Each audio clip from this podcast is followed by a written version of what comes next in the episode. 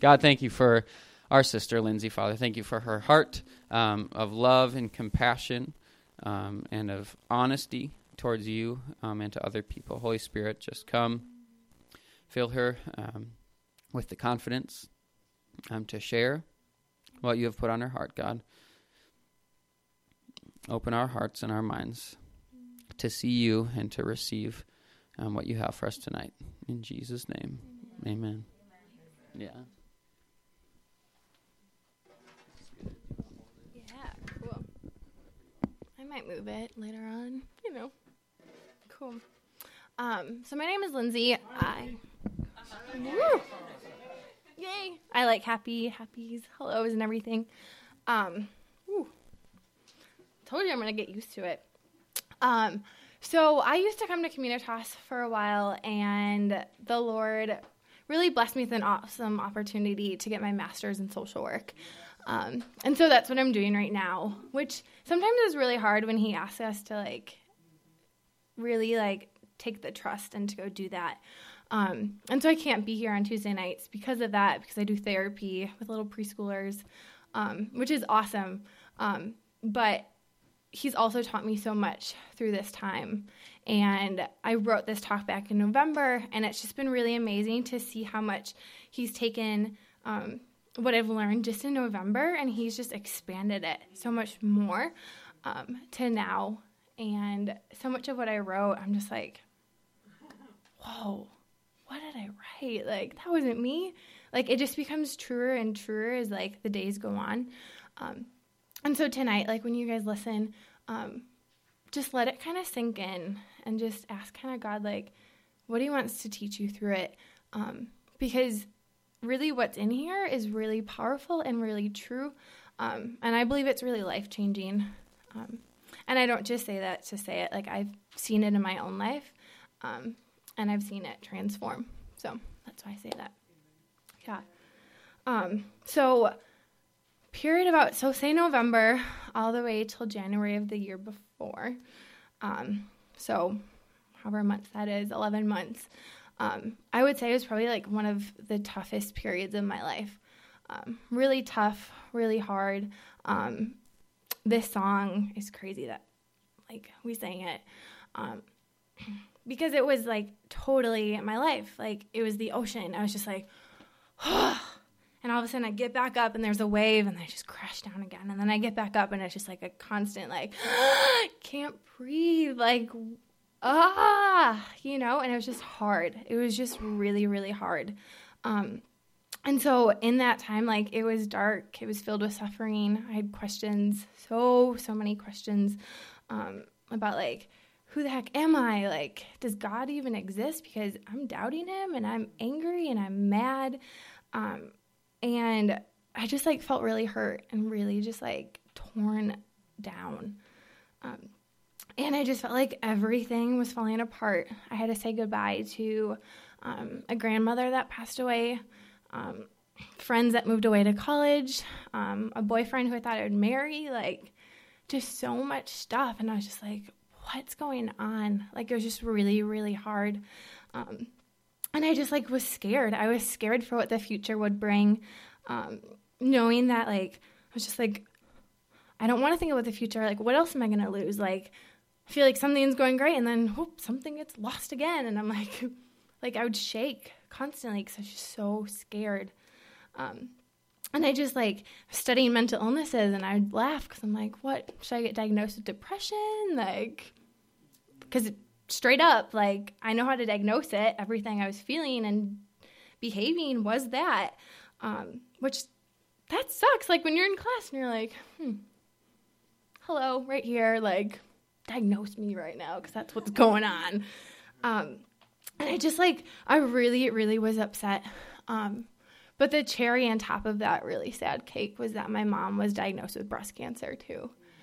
And I was just like, like, come on. And like, it really was not a matter of like feeling like you got pushed over, but everything underneath you was just wiped out. And you're just like, um, sucks. Like, doesn't just suck. It like your whole life, you're just like, what's going on? Like, I don't, I don't know what's going on. And I can't tell people what's going on because I don't really know. And so it's just really, really hard. Um, But I really want you guys to know this that I don't tell you this to feel bad for me. Rather, that I believe if a person is to speak on suffering, that he or she has to go through it. And when they speak it, on it, they have to speak of a place of vulnerability and just a place of just like really rawness of their heart. Um, and so when I wrote this talk, like my heart was vulnerable.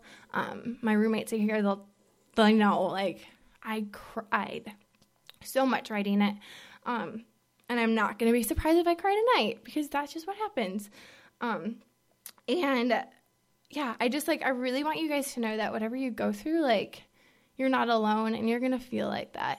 Um, but I really hope that this talk really provides some support to know that you're not alone. Um, and so, really, what the talk is about is suffering, and it's about vulnerability. Um, and I want to talk about that tonight. And so, what I'm going to talk about is kind of how do you come alongside people when they suffer, and how do we ourselves suffer? Um, I think it's a question we all have, and there's just not a lot of answers. People really don't know, and we don't like to talk about it. Um, but that's what I do as a social worker and a counselor all the time. And so I have been really blessed with some skills that I'm learning. I am not an expert in, um, but I'm learning them. And so I want to share some of them and share kind of my story in that as well. So, Lord, I just ask that you come. I ask that you speak through me. I ask that ears are opened and hearts are just exposed to you um, they don't need to be exposed to anyone else in the room, but they can be exposed to you because you can hold them and you can um, love us and you can just hold us tight when we need you. Amen. Okay, so in seeking God's direction for this talk, I asked him what book in the Bible to read. And I heard him say Nehemiah. And I was like, yeah, like totally. Like, yep, yep, okay, great because I love this story. It's about a man that gets a mighty call from God to rebuild the wall and like all this restoration and wonderful, wonderful stuff. Um, and I was like, yes, that's what's going to be on. Nope, not what's going to be on. So I was like, okay. So I like open up the book and I'm like really excited and I'm like, well, let's just rush to the end because that's where all the good stuff happens. Um, but that's not always how God works. He does not allow restoration to happen unless some other stuff happens first, which is really, really hard. So, um, I want you guys to open up Nehemiah chapter 1, and we're going to look at verses 1 to 4. Their Bible's right there, and their Bible's back there. Mike's got some. Put some out there, Mike. yeah, what is up in front? Cool. So I'm going to start reading as you guys kind of start fiddling through it. Um, let you know that the words are hard. There are cities that are really, really hard to say, and so I'm going to try, but we'll see how it goes. So the words of Nehemiah, the son of Halakah.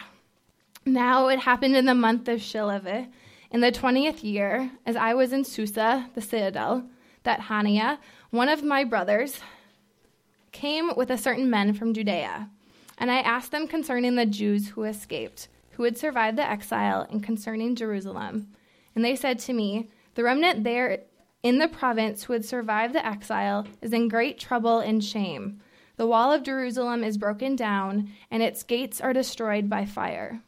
As soon as I heard these words, I sat down and I wept, and I mourned, not for one day, but for days. Look at the S. And I continued fasting and praying before the God of heaven. So, I love the story of Nehemiah. I love the story of the warrior Nehemiah. I love how he rebuilds. But this, like these verses, do not talk about a warrior Nehemiah. It talks about a Nehemiah that is weeping. And he's not just like weeping, like he's on the ground. He just like cannot stop and not just for like an hour or two hours or just a day like no for days and you're like holy moly um and so i asked god like are you honestly telling me that you want me to learn from a guy that cries and like can't get up and he's like yeah that's what i want you to learn from and i was like oh okay. So like I took a really big deep breath and I was like, okay, so you want to teach me something. It was hard because you're like, he's crying a lot.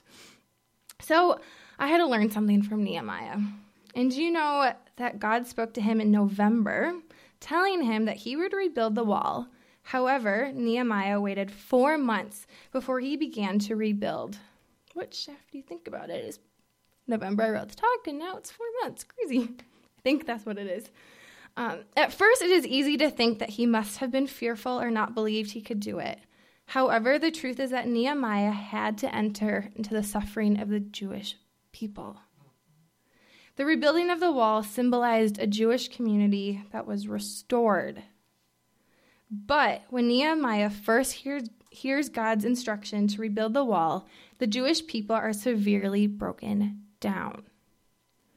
The Jewish community is in deep suffering because of their sins and the fact that they are slaves in their own land.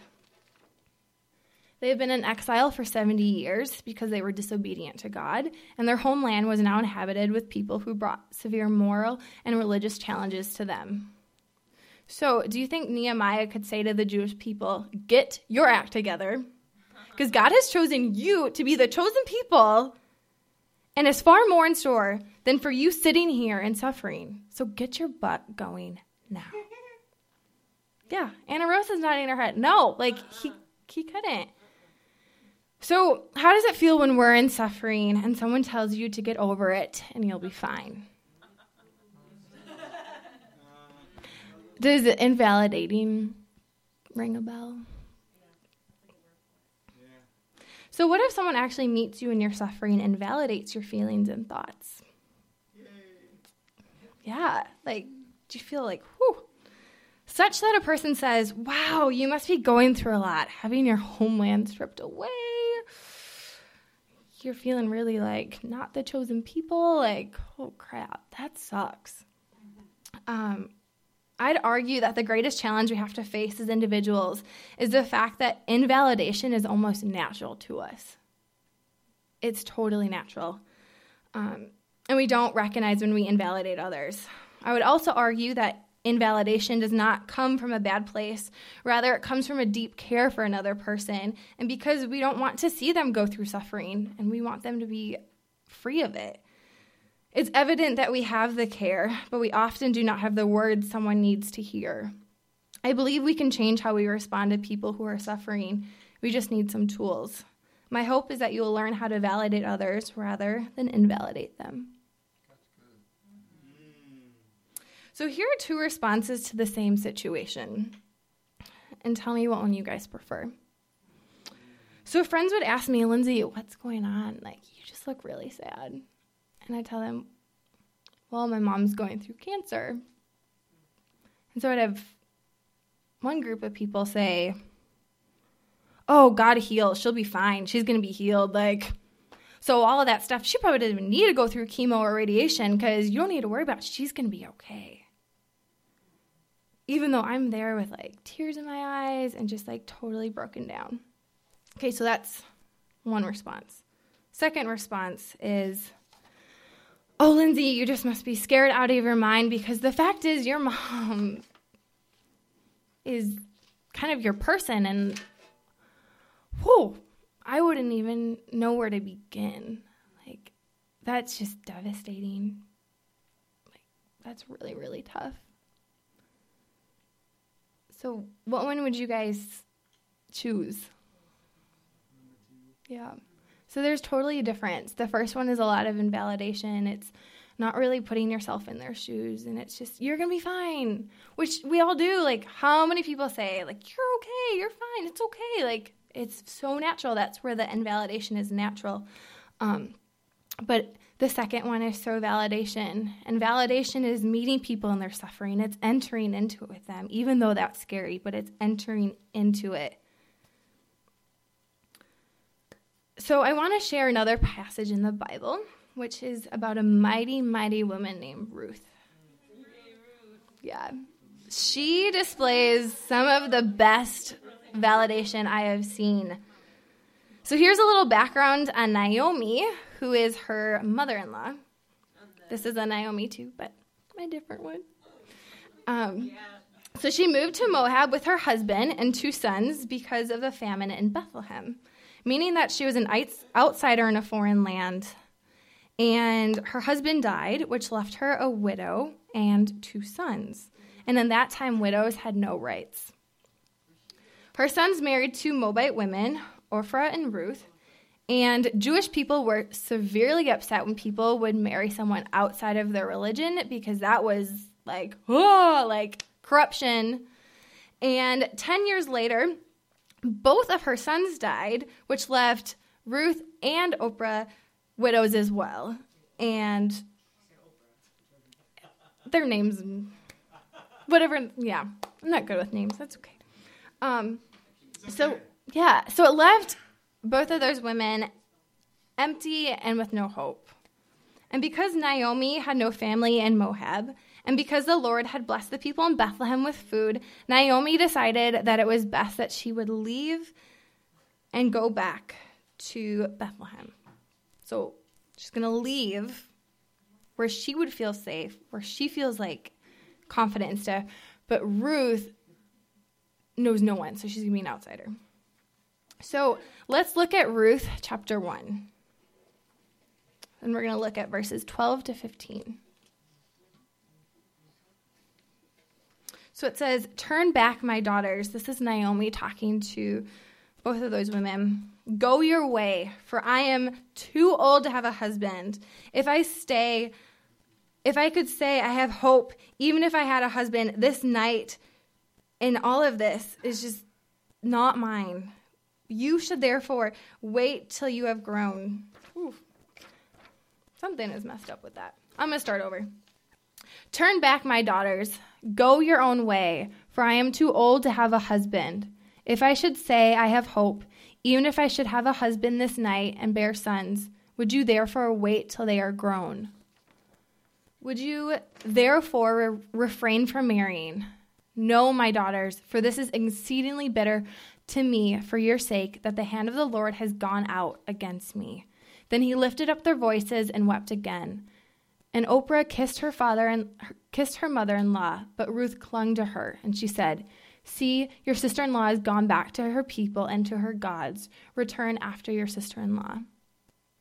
It's perfectly logical for both women to return home since Naomi cannot provide a husband for them. Also, they would both be outsiders in Bethlehem. In Naomi's opinion, the Lord has lost favor. She's angry. And it would be smart for the women to leave before the tragedy gets worse.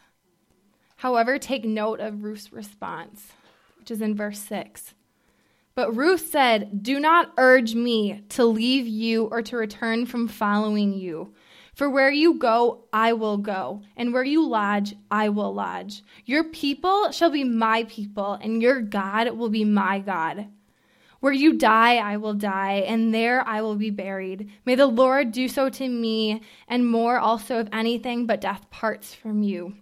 And when Naomi saw that she was determined to go with her, she said no more. There is not a definite understanding of why Ruth does not back down. But I'm going to argue that she found some logic in validating Naomi, saying that I'm going to be here with you in this.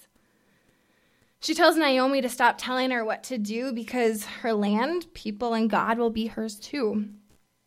Instead of telling Naomi to not worry because everything will be okay, Ruth recognizes that Naomi is in suffering, and her response is to validate her and to enter into her suffering. Ruth is saying that I am loyal to you. I'm going to stay with you. In other words, Ruth is saying, Your suffering will also be my suffering. So the two of them, this is in verse 19, went on until they came to Bethlehem. And they went to Bethlehem. The whole town was stirred because of them. And the woman said, Is this Naomi? She said to them, Do not call me Naomi, call me Mara, for the Almighty has dealt with me bitterly. I went away full, and the Lord has brought me back empty. Why call me Naomi when the Lord has tested against me, and the Almighty has brought calamity upon me?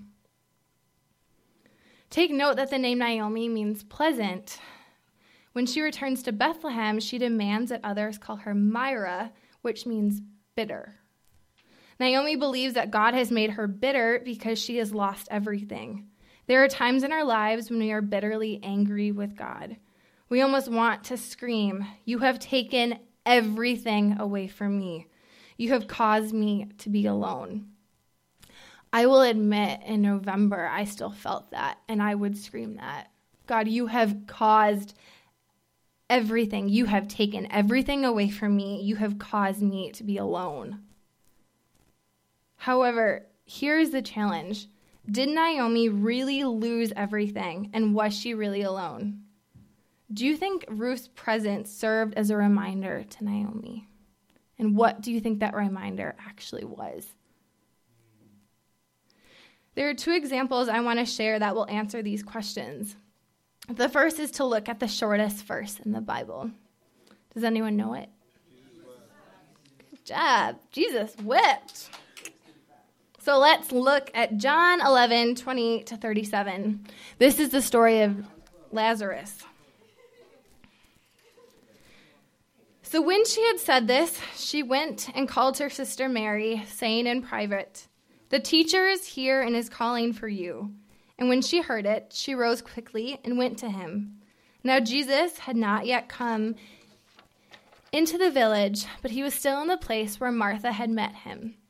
When the Jews were with her in the house, consoling her, she saw Mary rise quickly and go out, and they followed her supposing that she was going to the tomb to weep there.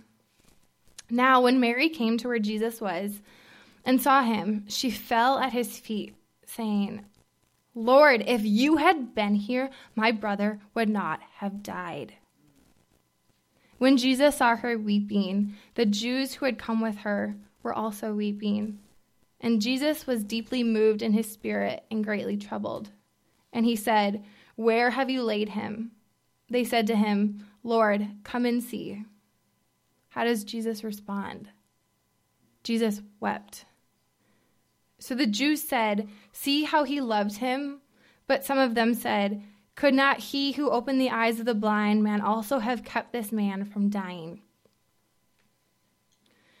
Jesus was moved with profound sorrow. It says he was greatly troubled at the death of his friend and at the grief that his other friends had suffered. Do we believe that Jesus himself is right there with us in our suffering? We feel alone and like we have lost everything. But the question is are we actually alone? Is there someone there the whole time, feeling the pain we feel, weeping just as much as we are, and holding our hand? Pastor Joe, a man who spoke back in October, invited me to walk through the process called inner healing. I had heard this term many, many times, but I was unsure of what the process entailed. To be honest, I was a little skeptical. Even though I do therapy, I was totally skeptical. But I want to explain what happened. So, Joe said, Lindsay, I want you to think about a memory in which you need healing. One you have you've had or once you have it, Please let me know and start describing it.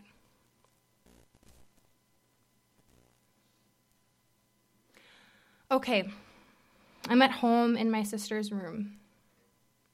She's having a grand mal seizure, and I'm standing at the foot of her bed. And how do you feel? I feel that I can't do anything. I have literally to stand here motionless and watch just this horrible demonic situation happen. I'm helpless. Tears stream down my face because there's nothing that I can do. And where is Jesus in the moment? I have no idea. Lindsay, he is there. Where is he? Joe, I have absolutely no idea. Where do you expect him to be? Holding my sister in her arms, but he's not there. A long, long pause followed with a huge, huge amount of tears. He's right next to me. He's actually holding my hand. And what is Jesus telling you? that it would be harder for me to witness my sister have a seizure than it would be for my sister who was experiencing it. He knew that I could not bear the sight and that I needed someone to hold my hand because what I saw completely destroyed me. He wanted to tell me that I'm not alone in the suffering, that if I just turned my head, I would see an even bigger puddle beneath him of tears. It hurt Jesus even more because he had to witness two of his daughters in complete pain. And my sister is not alone either. Because if I stopped for a moment, I would realize about 10 angels actually surrounding and protecting her. And what do you want to tell Jesus? You really have been there all these times. I felt so, so alone and that you weren't doing anything. But I know now that I just wasn't looking for you, that you were there holding my hand every time. I actually just needed to squeeze and feel it. Is there anything else? Joe asked. Another long moment of silence. And notice, like, when Joe was there, he was not pressing. He was just very, very relaxed. So, is there anything else? Wow, you have been there even through my mom's cancer. You stayed even though I kept pushing you away and saying I was angry and I was upset and how I didn't even want you in my life and I doubted and I did all of that. But you didn't leave. Instead, you were right next to me. And you only wanted me to grab and squeeze your hand. And again, an angel of armies surrounded my mom and protected her. So, what is Jesus telling you now? Reach out and squeeze my hand because I'm here. And so I did that. I reached out and I squeezed. And I didn't like lightly touch, like, oh, I squeezed because it was tough. It was really tough. The word says that we will go through tribulations. In John 16 33, it says, I have said these things to you, that in me you will have peace. Whew, that sounds good, doesn't it? But look at the next one. In the world you will have tribulation, but take heart. I have overcome the world. We are to take heart knowing that our God will never leave us. We will not be alone, for he will fight for us, comfort us, and is near to the brokenhearted. Exodus 14 14 says, The Lord will fight for you, and you only have to be silent. Whew, thank you, Jesus. Psalm 23 4 says, Even though I walk through the valley of the shadow of death, I will, I will fear no evil, for you are with me. Your rod and your staff, they comfort me. And Psalm 34, 17 to 8 says, When the righteous cry for help, the Lord hears and delivers them out of their troubles. The Lord is near to the brokenhearted and saves the crushed in spirit. Like that one really, really spoke to me. Like I'm even here crying. Like it's still like it's just like he's near to those. Um, the righteous that cry, like he calls and he comes to them. Guys, the truth is, as Christians, we need to expect that we'll enc- encounter suffering. Like, I really wish we didn't have to, but we're in the world. And until we go to heaven, we're going to experience it. In 1 Peter 4:12 it says, "Beloved, do not be surprised at the fiery trial when it comes upon you to test you, as though something strange were happening to you." 2 Timothy 2 Timothy 3 verse 12 says, "Indeed, all who desire to live in a godly life in Christ will be persecuted."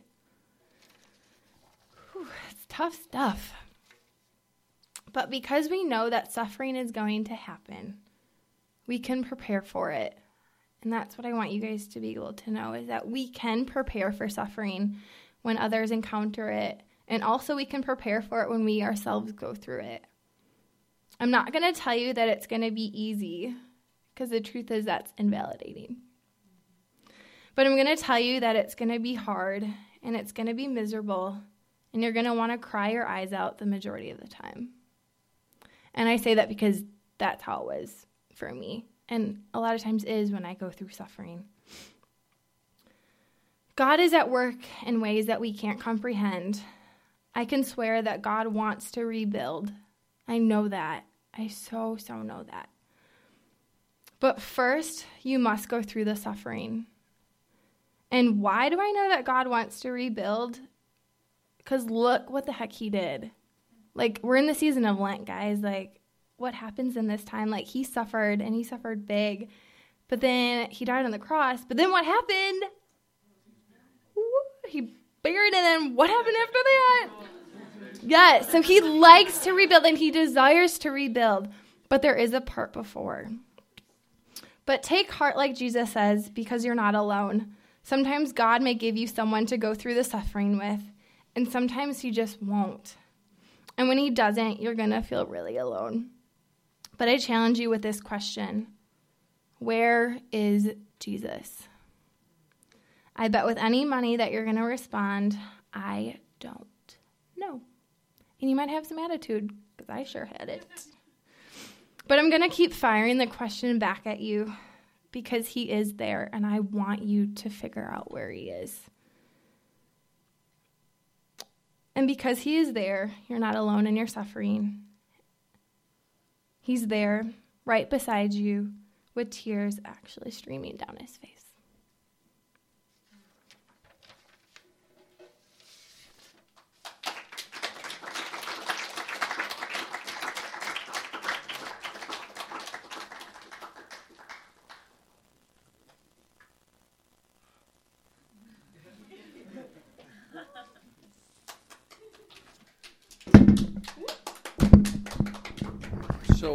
What did you like about what you heard?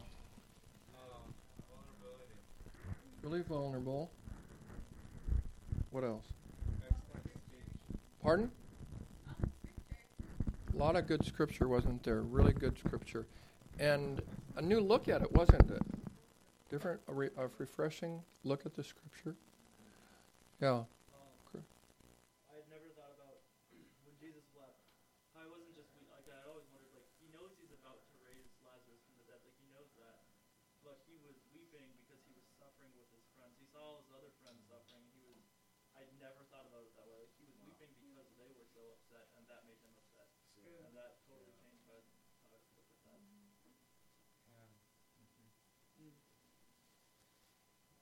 What about the, the like posed invitation into this, like into others' lives, into our own journeys, like that it was just very, like you can just see the open door, you know. to- Uh, It was convincing, wasn't it? Because she had gone through a lot, and she was going through a lot, so it, it was convincing. Yeah. Very eloquent. hmm I saw God in how you yourself was, was acquainted with sorrow. Mm-hmm. I like how you bring up the point of validating the hardships in life. That's really a good point, isn't it? Our tendency, if someone comes with a two, to give them a seven, because we want to give them hope. On Sunday, I preached at a, another church in the cities, and I talked about uh, one of the things. I'm going to share some of it next week with you about the warfare in the womb.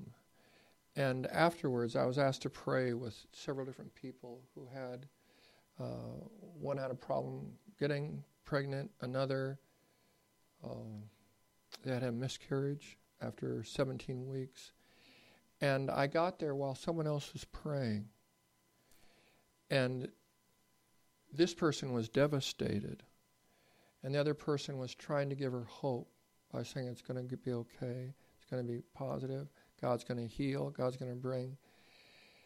And I thought that can work sometime later down the road. But the Bible says, what does it say? To weep with those who weep. This person wasn't weeping, she was offering hope. She was giving them an eight for a two. And when you're at a two, you can't receive an eight.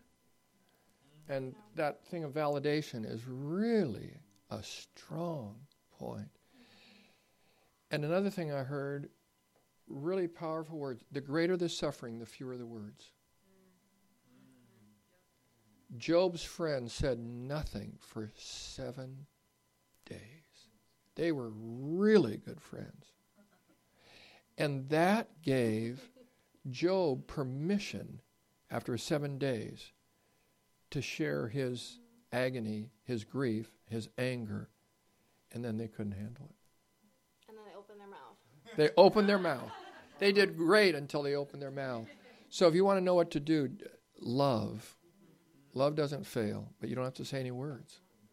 Hold people. I can't tell you how many times, like, like with clients, I just hold them.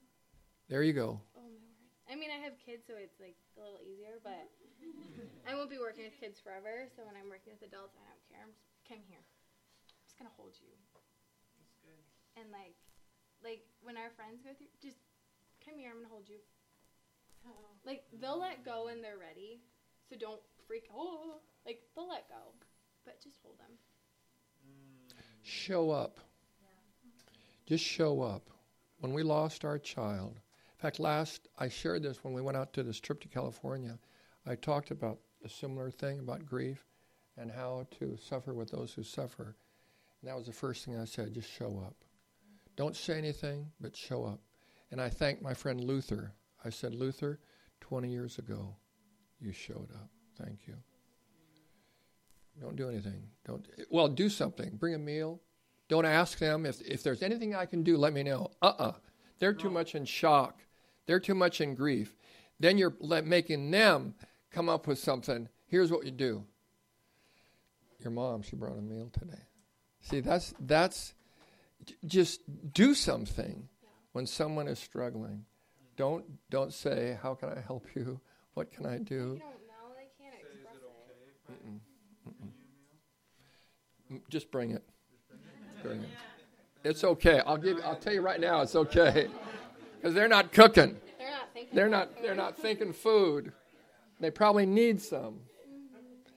You really did well. You did really well.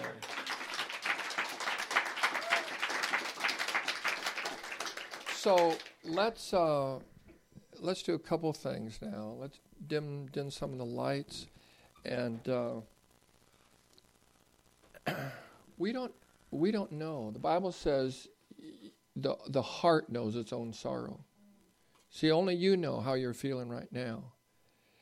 And there may be those who are here right now that are just going through horrendous battles. And we don't even know it because they're coming here and they're singing the songs, or maybe they're not singing, and we don't know. Uh,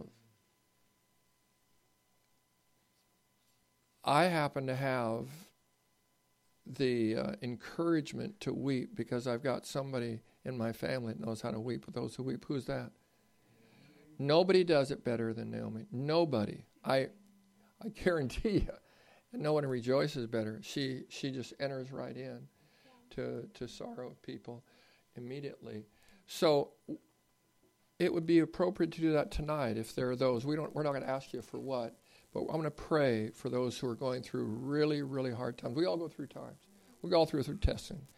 Like Rick Warren says, either you're, you're getting ready for one, you're in the middle of one, and you're going out the other end. It's that's life. Life. Jesus said something really interesting. He said, "Don't worry about tomorrow. You got to have troubles today." in that, see, he's not trying to be positive. He's being realistic. That's life. And the grandfather said, "Life wouldn't be." He said it to his grandkids, "Life wouldn't be so hard if you didn't think it was going to be so easy."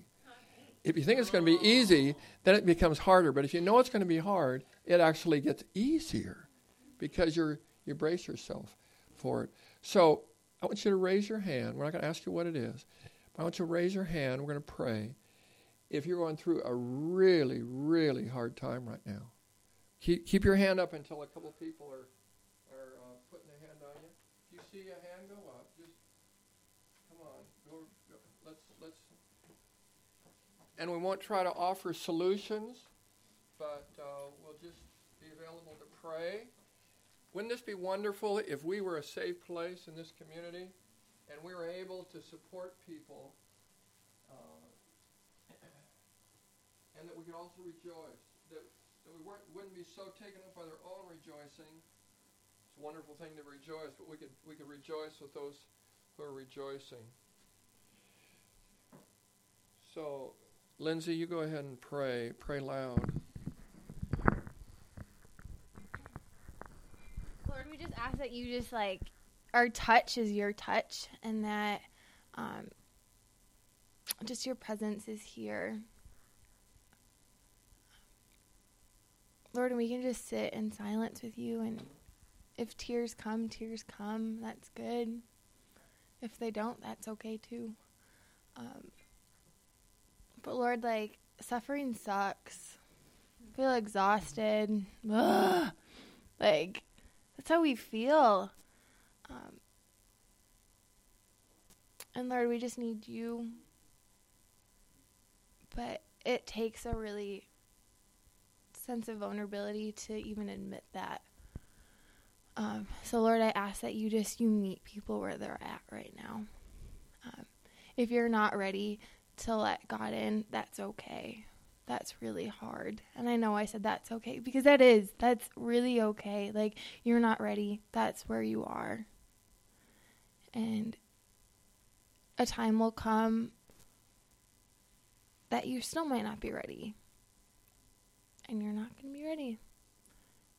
Um, but I ask and I pray into a time that your heart is opened and that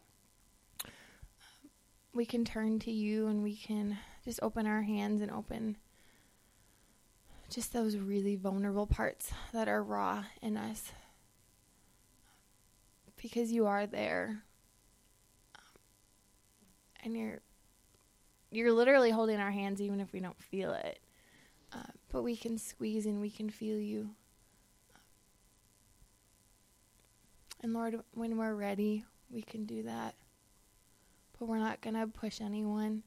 And we ask for the um, the wisdom to know how to handle situations and we ask for the uh, the patience when we surely do not have it. But we ask so of our whole beings we ask that you just give us the love that we really need to give to other people and express it in the way um, that you would express it. And so we ask that you just teach us and that you guide us and that yeah you're the best teacher and so we ask that you just teach us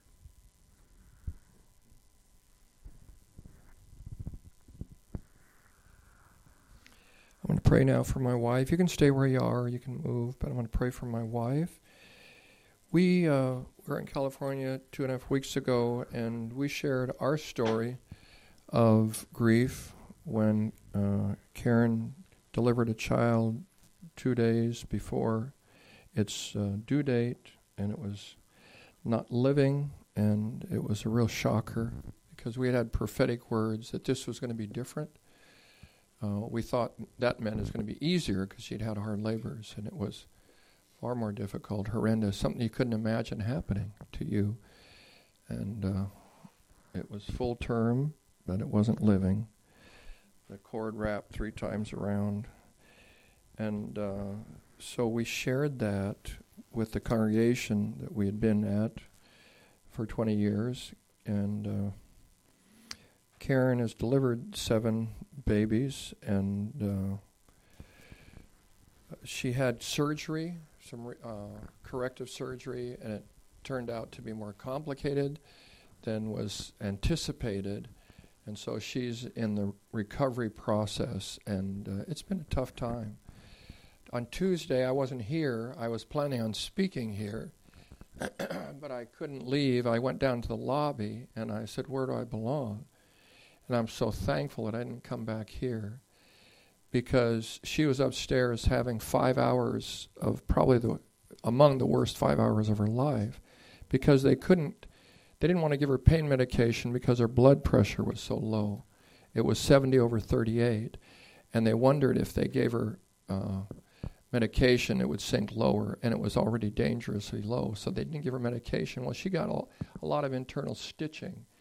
And the anesthesiologist said that pain just comes right to the surface, and it's, it's just horrific. So she was crying out, and nothing I could do but cry out with her. And, and she would say, I'm so sorry. And the nurses say, honey, you just go ahead. So uh, she did. Finally, they decided, well, we're just going to give it to her. They gave it to her, and her, her blood pressure didn't go down, didn't go up, it didn't go down. So she's on the mend. It's a slow mend. So I want to pray for her. Thank you for uh, those of you who have uh, prayed for her. Father, thank you for Karen. And we pray for uh, ongoing mending and healing and release and moving through suffering and sorrow into a place of hope. We do cry with her and are confident in your goodness to her through this. So, it's bittersweet. Thank you for really wonderful time of worship. It really wasn't that tender tonight? The worship time really tender. Uh, what we like to do is just for a moment, just turn this into a prayer time. And uh, what you can do is just turn to somebody n- near you and take the theme and just bring it home with a prayer. Maybe some something that you're struggling with could be a, a trial. I uh, almost every day, sometimes more than once a day, I thank God for tests, for trials, for conflict, because that's life. And when you thank Him for it, even in advance, you know, when it comes, when uh, when I had a, a recent test, oh, another we had another leak. I we found a little water upstairs. Uh, the day that I was taking Karen to the hospital, the morning I was, I was glad Aaron was here because Aaron stuck around, greeted the plumber when he came, but found a little water up in the pantry. Then I came downstairs, and the room in there, Robin's room, it was flooded. It was flooded. There was water in his his drawers, and uh, and so I uh, I called, try to get in touch with somebody, plumber, and drawers as in drawer, drawer, pulling out the drawers. okay. I heard you guys. I know what you're thinking. Yeah. Corrected that one, didn't we, David? Okay. I really had a good one. Uh, I was I was sharing the message about um, about age, and I I said, yeah, age. We in the Bible, gray hairs they uh, they honor it, and we don't honor it. We color it. We just take out the preparation H, and we. no, preparation H won't do it. that's the wrong end. You know. That, so, I don't even know what you call it when you color it gray, but it's not preparation H. So. Yeah. Yeah. So we're ready to pray now, aren't we? So, uh, how about if, if you be up front, Lindsay and, and Brandon, if, uh, a couple of the others, just be up front. Yeah, Nate? I just wanted, before we move into prayer, Sure. a quick announcement, Sure. if, if I may. Um, I just wanted to let you all know that you are all invited on Friday if you want to worship with us even more. We're doing a worship night around 7 o'clock at our house. Some of you have been to before, but if you are interested in joining us, uh, let me know, and I might touch base with CJ to get that posted on Communitas so that people know where to go. But we'd love to see you guys there. Uh, we're going to have, actually, CJ is going to be running sound for me because he's the best. So, yeah, so I just want to let you guys know open invitation to whoever if you want to continue in worship. Let's, I don't know. If, if uh, somebody give him Kat's email, and Kat could put it out. Pardon? She's on the road. Oh, she's on Yeah. the road. Okay. I mean, I have your guys' email too, so we can connect. Okay. Yeah, thank you. And God bless you guys. Let's pray for Did you pray for them already? Okay. That'll work. Okay. So, those that, if you want prayer from somebody up in front, if you're most comfortable doing that, or if you want to spin around with someone near you, newbies, uh, we have a couple of newbies, don't we? We usually like to meet with the newbies and just get acquainted with you. And uh, if if there are those, raise your hand if you're a newbie. Any newbies? Okay. All right. So just turn to somebody near you, and here's what we're going to do. We're going to we're to share something of some sorrow, some struggle, some tests, and uh, ask for prayer. There you go.